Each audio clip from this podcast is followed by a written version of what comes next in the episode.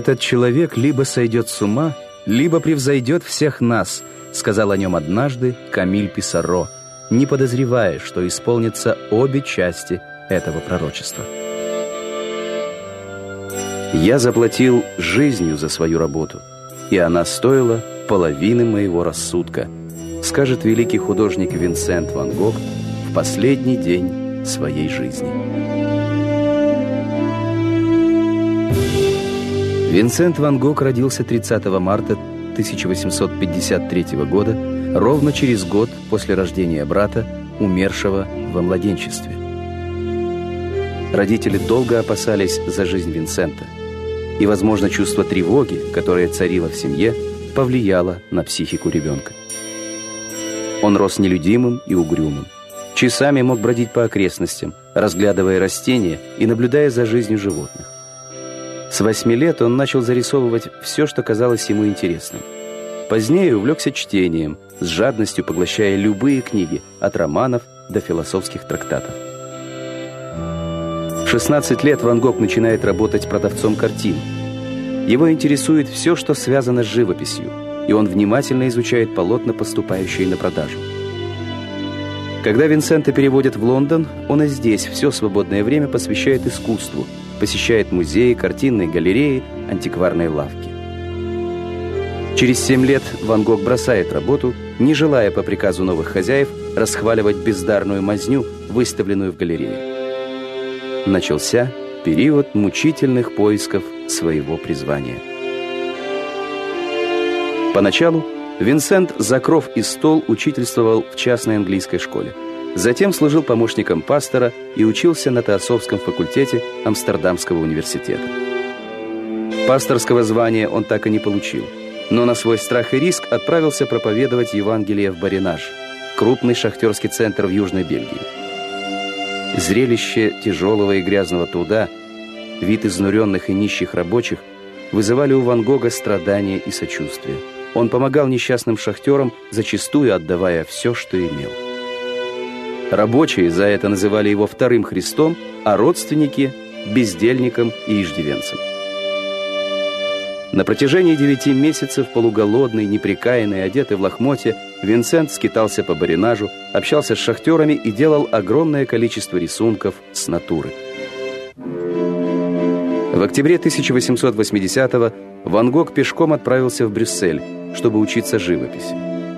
Он буквально набросился на работу, старательно копируя страницы анатомических эскизов и работы старых мастеров в музее а возвратившись в свою коморку, читал книгу за книгой. И так изо дня в день, не давая себе передышки. На лето он отправился к родителям в Эккен и неожиданно влюбился в свою кузину, Кея Фосс. Чувство осталось безответным, и это повергло юношу в отчаяние. Ему казалось, будто его придавила могильная плита. Ван Гог уехал в Гаагу, и вновь погрузился в работу. Однажды вечером в кафе художник познакомился с еще молодой, но изможденной и больной проституткой.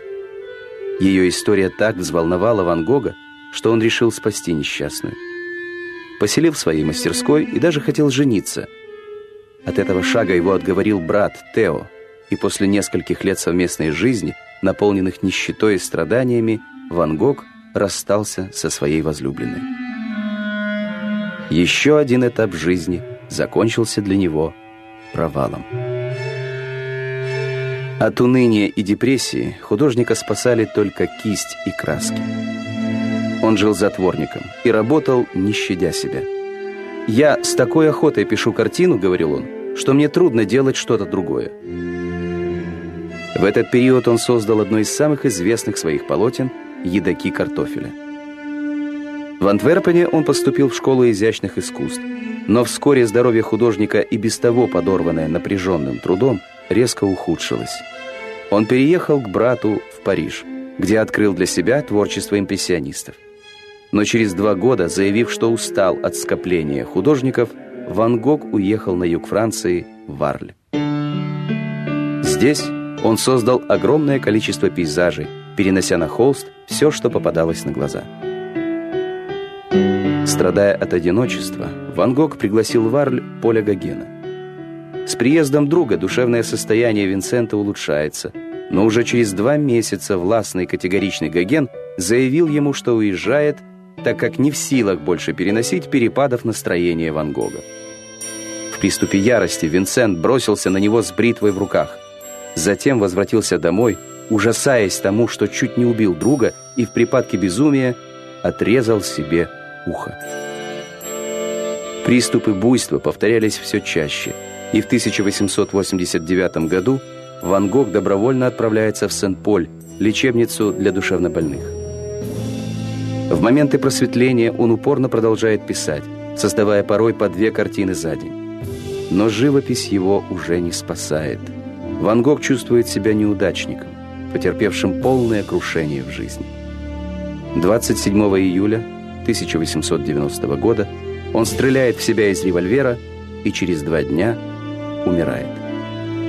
Ему было 37 лет. Искусствоведы называют Ван Гога то постимпрессионистом, то экспрессионистом. Сам же художник никогда не создавал теорий. Он просто писал людей и предметы такими, какими видел и чувствовал.